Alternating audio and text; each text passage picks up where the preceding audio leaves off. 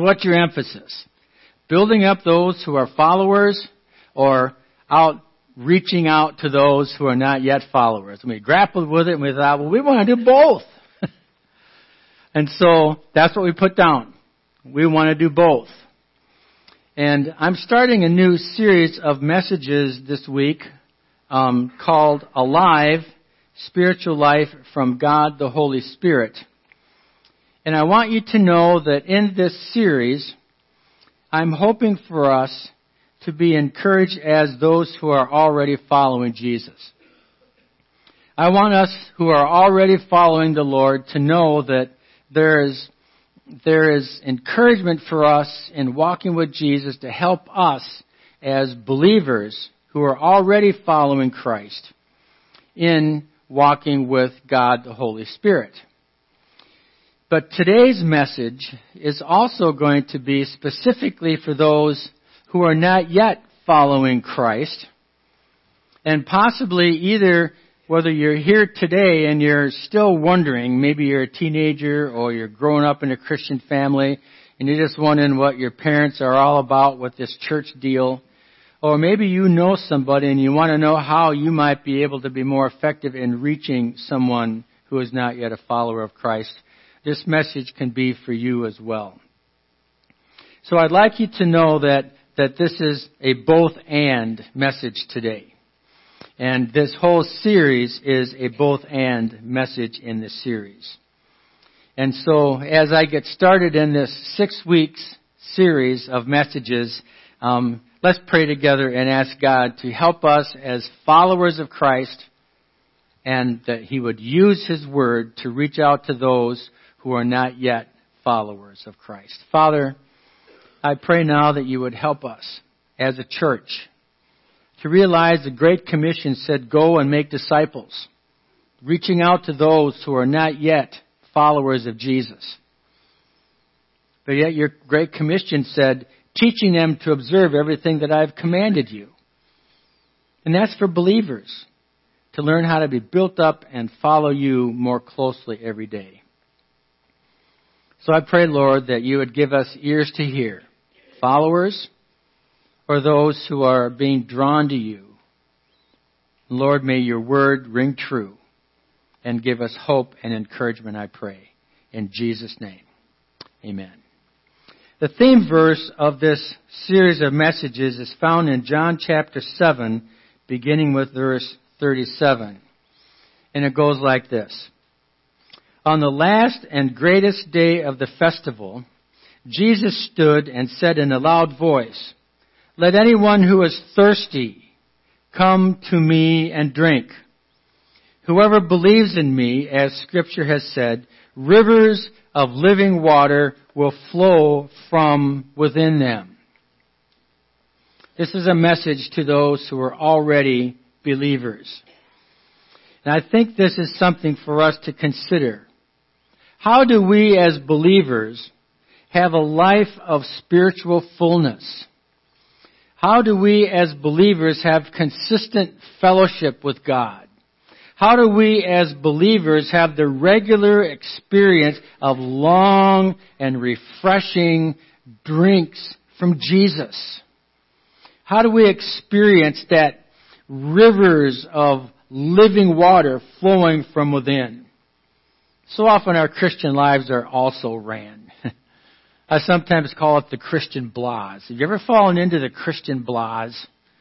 You know, you just think, oh, I'm a Christian, yeah, okay, blah, blah, blah, blah.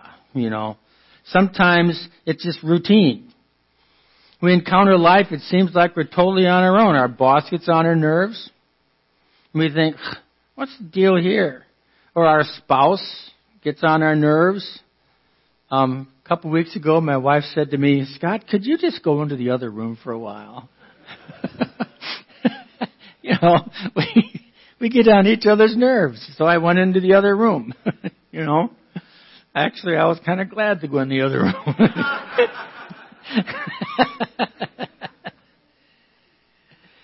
Sometimes the pace of life just overwhelms us.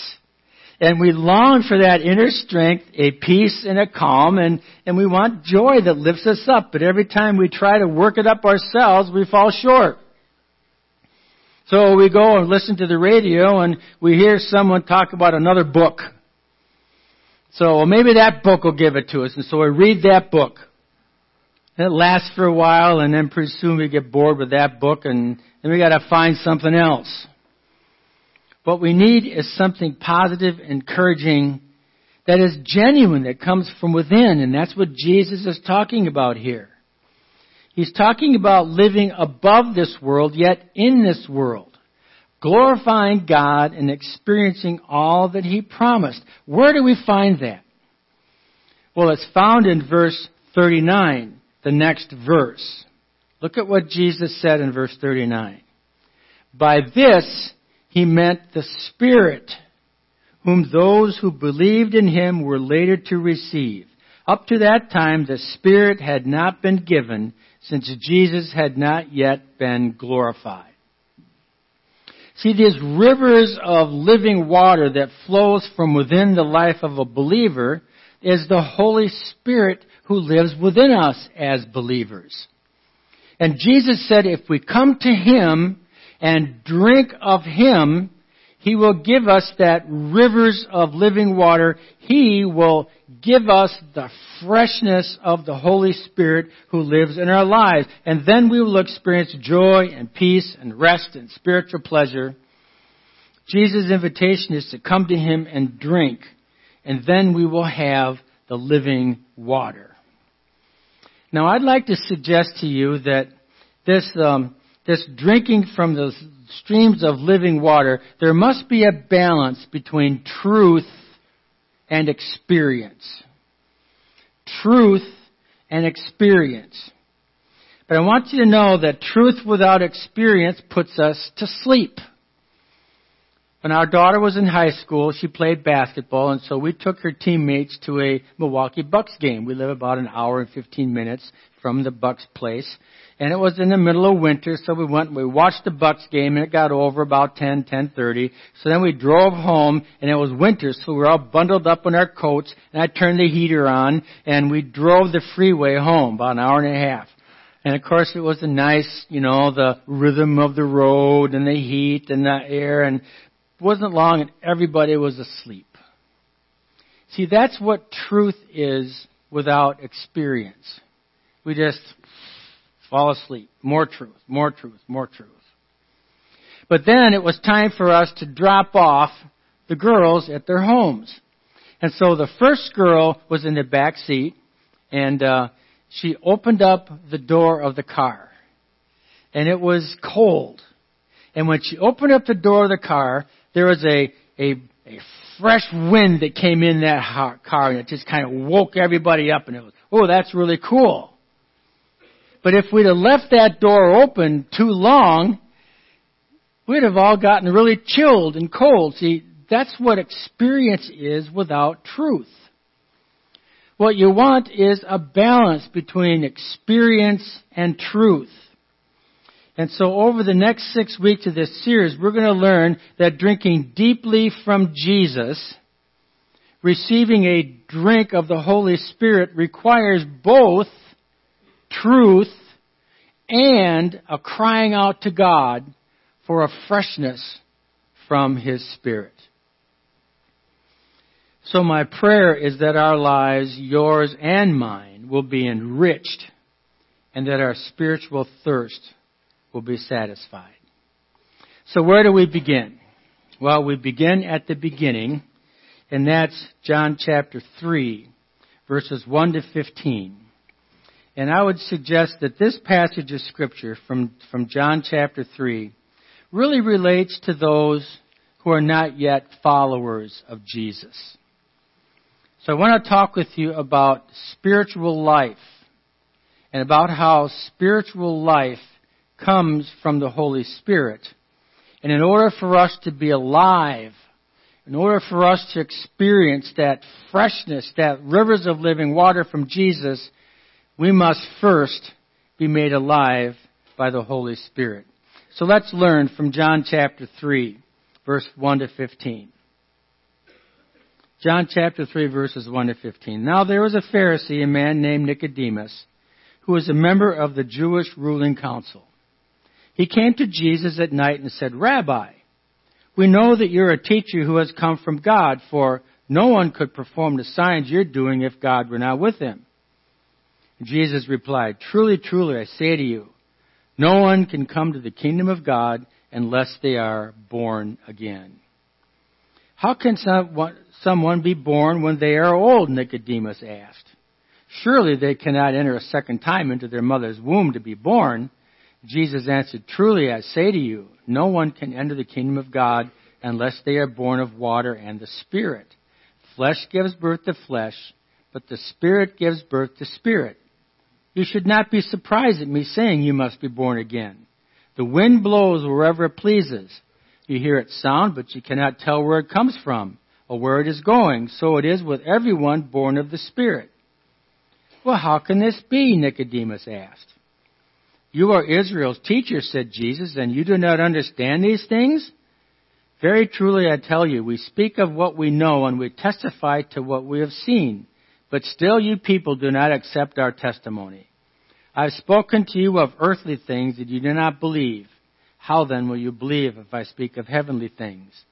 No one has ever gone into heaven except the one who has come from heaven, the Son of Man. Just as Moses lifted up the snake in the wilderness, so the Son of Man must be lifted up, that everyone who believes may have eternal life in him. Here's the premise of these verses. In order to know a vibrant, satisfying spiritual life, you must be spiritually alive. I mean, how can we expect someone to know and experience what it means to be a Christian if they're not a Christian. Why would we expect someone to believe and act like someone who's born again, who's got spiritual life, if they're not born again they don't have spiritual life? So the place to start, and where Jesus started with Nicodemus is, Nicodemus, let me tell you something. You gotta be born again. This is obvious for us. The reason is that we ourselves must be spiritually alive, and if we're not, we're not going to understand and we're not going to experience it. So in order to experience these rivers of living water, you must be spiritually alive. And so let's talk about what it means to be born again. Now I'm going to give you a three point message. First, Spiritual life comes by spiritual birth. Verses 1 to 3. In order for there to be life, there must be birth. And in order for there to be a spiritual life, there must be spiritual birth. Jesus said, verse 3, you must be born again. You must be born from above. That is, spiritual life comes not from this world, but from above. Not by physical means, but by spiritual means. Spiritual birth comes by spiritual power, and that spiritual power comes from above. And so literally, Jesus said you must be born from above. So what does that mean? First, not by law, but by personal relationship. Verse 1, Nicodemus comes to Jesus. Now I think that's interesting. Nicodemus is a Pharisee. Pharisees are experts in what? The law. Nicodemus knew the law like the back of his hand. A ruler of the Jewish ruling council, he was an enforcer of the law. Here's a man, prominent teacher and leader of the law, coming to Jesus. Why? Because he was empty. Because the law doesn't do it. Rules doesn't make it. His life was stale and dry. He says, I'm, these, these rules just overwhelm me. There's no life in these rules. There's no life in the laws. And parents, listen.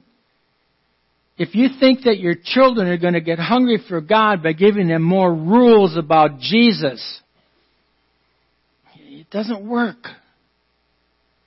There's no life in rules. That doesn't mean rules of the household, like, you know, you gotta make your bed and you gotta do the dishes and you got chores. Not talking about that.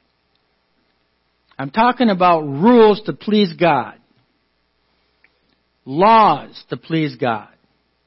You see, Jesus burst on the scene with freshness, cleansed the temple, spoke with authority, radiated something that Nicodemus knew he didn't have. Jesus was the cold blast in a stuffy car. Because Nicodemus was sick of trying to find spiritual life in the law. Do this, do this, do this, and then God will be pleased with you. It wasn't working. And so what did he do? I gotta try something else. Let me come to Jesus. Let me come to this person. Let me come to the Messiah. You see, that's where life comes. Come to Jesus. In fact, after the crucifixion, Nicodemus was one of the men who took the body of Jesus off the cross and helped bury him. He knew what it was like to come to Jesus. So it's not by law, but it's by personal relationship. Second, it's not by external information, but by internal transparency. The first thing out of Nicodemus' mouth was a rehearsal of information. That's what he said. Now we know who you are. You know you've come from God. We know all this information. And Jesus said, enough information. You know way more than you need to know. and sometimes we think, let's just give people more information and their life will be transformed. Well, it was information that was unusual, out of the ordinary, but was still in of itself information. We need to get beyond information and get real with God. We need to get beyond the stories. Stories are good. Moral teaching is wonderful. But we need to get beyond that because it's just information. We need to entrust ourselves transparently to Jesus. We need to lay it all on the line and we need to say to Jesus, Jesus, I'm empty. I'm broken. I'm, I'm just don't have anything. Rivers of living water? Huh? then he will reveal our, himself to us. So we need to cut through the information and get right to the heart of the issue. You must be born again. Third, not into an earthly kingdom, but into the kingdom of God.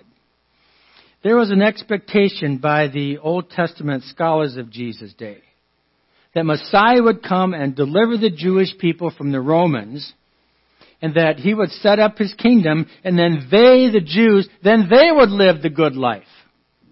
That's what they were looking forward to. That's what they wanted Messiah to do. Come into town, overthrow the Romans, put them in power, then they could tell the Romans what to do. Then they could have all the good stuff in life. Result is they would be in charge. They would experience earthly pleasures. Does that sound familiar? Because there are some Christian teachers who teach that that's what the Christian life is all about. Become a Christian and all your problems will go away. Become a Christian and you'll get rich. Become a Christian and God will heal you of every disease. That's the, that's the ethics of an earthly kingdom. Jesus said, no, that's not where the rivers of living water are going to come. The rivers of living water are going to come from spiritual blessings, from the kingdom of above, the kingdom of God, peace and joy, forgiveness of sins, a comprehension of love and life that will never end See, this is the essence of eternal life. But in order to experience this spiritual life, we must be born again. Spiritual life requires spiritual birth. Point number two. Well, tell me more about this spiritual birth. Well, spiritual birth is given by the Holy Spirit. Verses 4 through 8. When Jesus tells Nicodemus that he must be born again, Nicodemus responds not only with a lack of understanding, but with a little bit offended. Okay, Nicodemus, listen, I'm a PhD in the Old Testament. I mean, I've, I've got a handle on this. Talk to me, talk to me with some respect here. And Jesus said, nah. I'm going to tell you the simple truth that even a child can understand. you must be born of the Spirit. Jesus makes it very clear. Three things. First, this is not a physical event. This is a spiritual encounter. Flesh gives birth to flesh, says Jesus. But spirit gives birth to spirit. Jesus is saying that spiritual birth is not a physical event. It's a spiritual encounter with God. And then he reminds Nicodemus, you ought to know this, Nicodemus. Because this is exactly what the Bible says. Two passages in the book of Ezekiel are very clear. Ezekiel 18:31. Rid yourselves of your offenses and get a new heart and a new spirit. Nicodemus should have known. I need a new heart and I need a new spirit.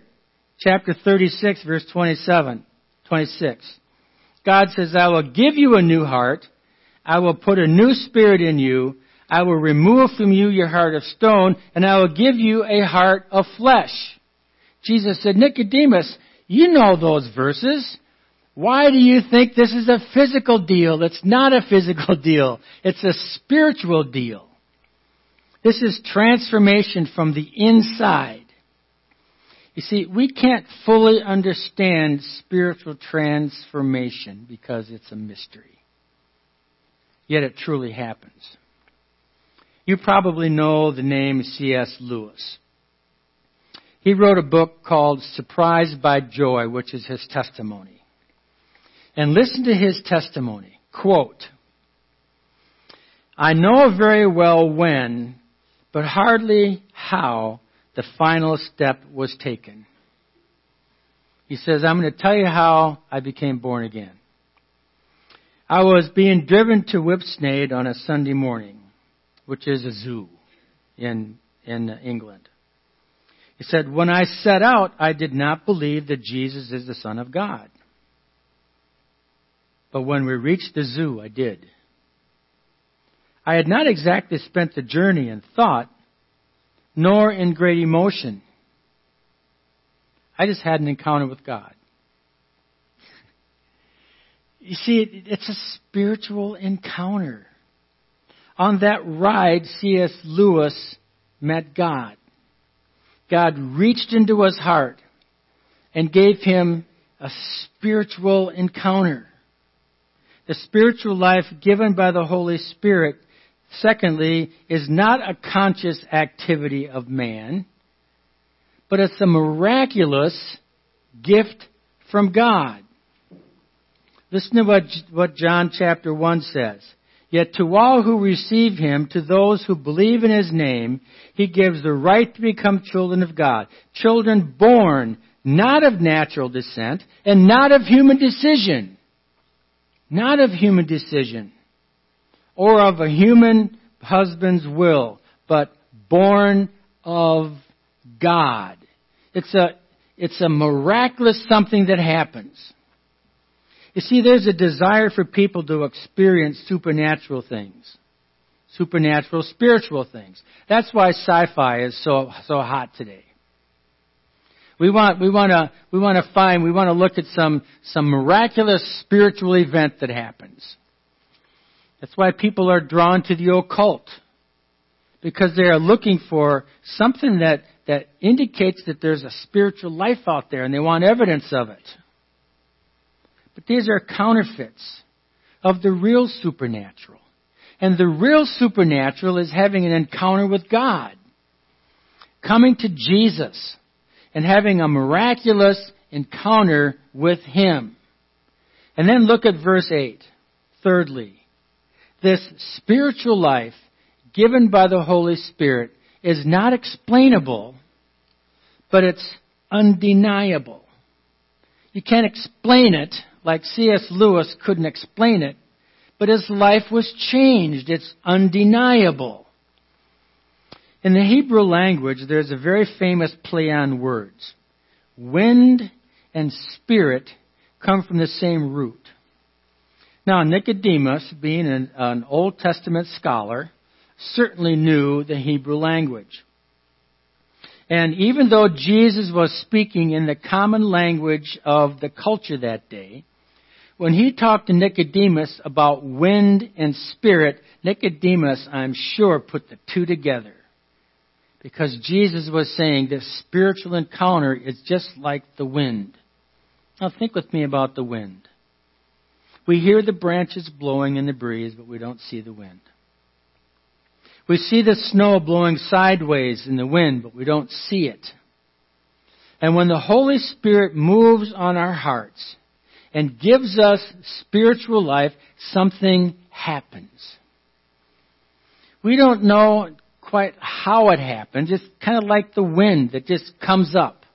You know, when you're sitting out in the evening on the on your deck and you're having an iced tea and and it's still and quiet and then all of a sudden there's a little breeze that comes through. Have you ever felt that little breeze? You think, where'd that come from? I don't know, but boy, it was really cool. And then you sit a while and it's still and then pretty soon you see that's what happens when God moves on our hearts. You don't know where it came from, but boy, you know it came. That's what it means to be born again. And then we're changed. The change is evident. And the change came from God the Holy Spirit. Maybe you know the name Augustine. Our Catholic friends call him a Saint Augustine, but um, Augustine. he lived back in the third century, and he was a, a preeminent theologian. Well, before he came to faith in Christ, he was a pretty secular guy. He was what we might call a party animal. he was really into partying, immorality and drunkenness and parties, and and then he came to faith in Christ. Here's his testimony. Quote, How sweet all at once, it was for me to be rid of those fruitless joys which I had once feared to lose. You drove them from me. You who are the true and sovereign joy, you drove them from me and took their place. You who are sweeter than all earthly pleasures. That's a miraculous event. See, we can find some freedom from bondage and some victory over, over destructive habits and support groups and accountability groups. But I think fundamentally, they leave, they come up short. Real power to change comes from a mysterious yet undeniable encounter with God. And you've heard me talk a lot about the three steps of repentance, right? You recognize sin and so you stop and you turn. That's step number one. Remember what step number two is? Present yourself to God. That's this. We present ourselves to God and we say, God, Holy Spirit, give me that wind. Give me that fresh. Give me those rivers of living water that come from within.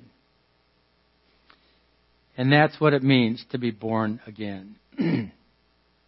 but there's a third thing that Jesus makes very clear to Nicodemus. And it's this. We receive this spiritual birth by trusting Jesus Christ. The fullness of spiritual life is a gift from Jesus. Remember in John chapter 7, our theme paragraph for this series? Jesus said, Come to me, and I will give you rivers of living water. Come to me, I will give you the Holy Spirit. and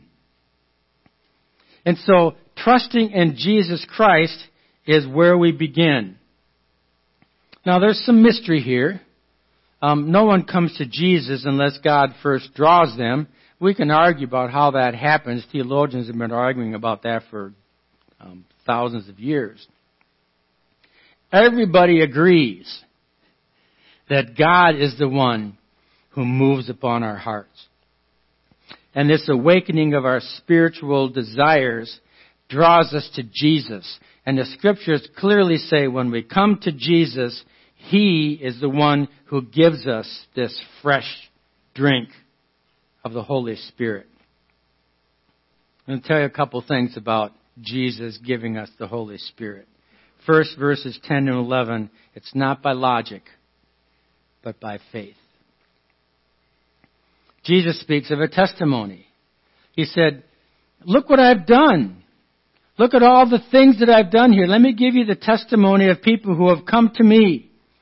Jesus tells stories of people who have come and opportunities to come to Him. And Jesus says, listen, they've come to me and their lives have been changed. Some of these are totally illogical. But they came to me and I changed them by giving them life from the Holy Spirit. So Jesus says, trust me with your life. I've taken hundreds of people whose lives were a total mess. Is your life a total mess? Do you know someone whose life is a total mess? You know, we wonder about how to reach the young people in our culture today. How do we reach the millennials? How do we reach Generation Z? How do we reach teenagers? Well, we can do sociological studies. We can learn all about their characteristics. We can learn all about the things that motivate them and give them excitement. We can learn all the ways that they spend their time. We've got to give them Jesus. They've got to get to a place where they come to Jesus. Because apart from Jesus, we can argue with them all the, all the way. And they'll turn around. That's nice for you, but it's not for me. and we need to pray. Oh God, God, will you, will you, will you just move on that young person's life and reveal yourself to them? It's not by logic. You can't argue anybody into the kingdom. Jesus says, listen, I've, I've changed the lives of thousands of people. It isn't logical. Doesn't make sense. Come to Jesus. Trust me with your marriage. I've saved hundreds of marriages. I'll save yours too. Well, it doesn't make any sense. Gee, just come to Jesus and you'll save my marriage. That's where it begins. Come to Jesus. I'll save your marriage. Trust me. I'll take care of your life. I'll give you fullness. I'll give you spiritual life. Well, it's illogical. Come to me. I'll give you rivers of living water from within. Second, it's not a leap in the dark but it's trust in a person. Some people say, we've got to believe something that's not true. That's what faith is. Boy, I'll tell you what. Jesus, nor Paul, nor any of the teachers in the Bible never said believe something that's not true. Whoa. Someone said believe something that's not true, run. That is, that is a false religion. But we need to believe something that we might not fully understand something that's true, but we don't fully grasp. And so we take a, a step. It's not totally dark because there's lots of evidence. There's the resurrection. There's the ascension. There's answered prayer. There's 2,000 years of people's lives being changed. Then in verse 13, Jesus reminds them, I came from heaven and I became incarnate as a baby. And then he says in verses 14 and 15, Then I went to the cross, and I was lifted up, and I paid the penalty for people's sins. So trust him. When we receive from Jesus that, that gift, that Holy Spirit, we are born from above. That's called regeneration. That's called being born again.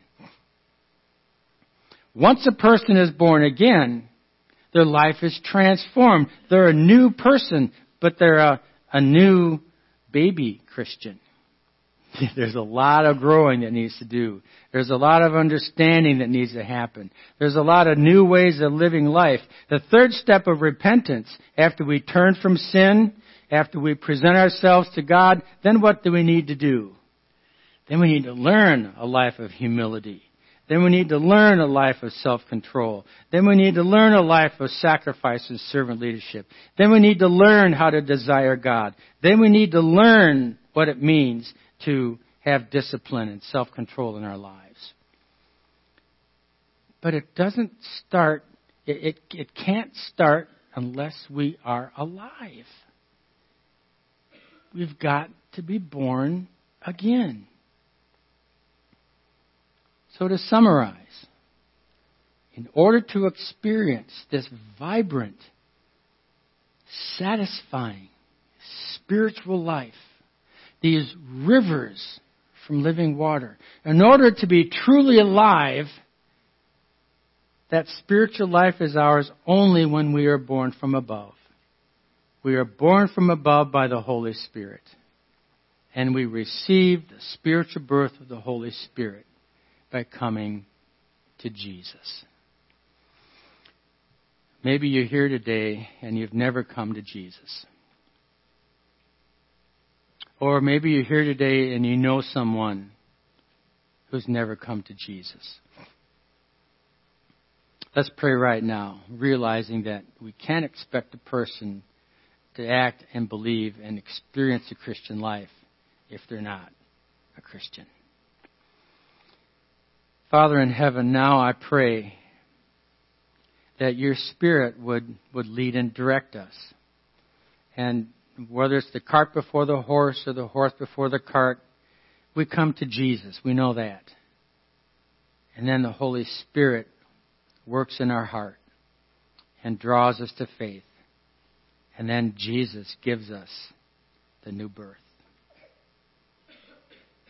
Maybe there's someone here today who is saying, it's time for me to say, Jesus, give me Give me the new birth by the Holy Spirit. I'm not going to ask you to raise your hand or come forward or stand up. I'm going to ask you to, to just think. Maybe it's like C.S. Lewis. I came to church today not believing, and I left believing. I don't know what happened, other than I came to Jesus. Here's how you come to Jesus. You pray this prayer. Father in heaven, you've helped me to see today that I don't have spiritual life. And so I confess my sinfulness and I come to Jesus and I believe that his sacrifice on the cross paid the penalty for my sin. I receive his payment by faith. Lord Jesus, give me spiritual birth, that I may experience rivers of living water flowing from within, that I might be born again. Give me a fresh wind. Give me the fresh spirit. And help me begin a new way of living for you and for your glory today. Thank you for giving me the gift of your Spirit. Thank you for giving me spiritual birth. In Jesus' name, amen.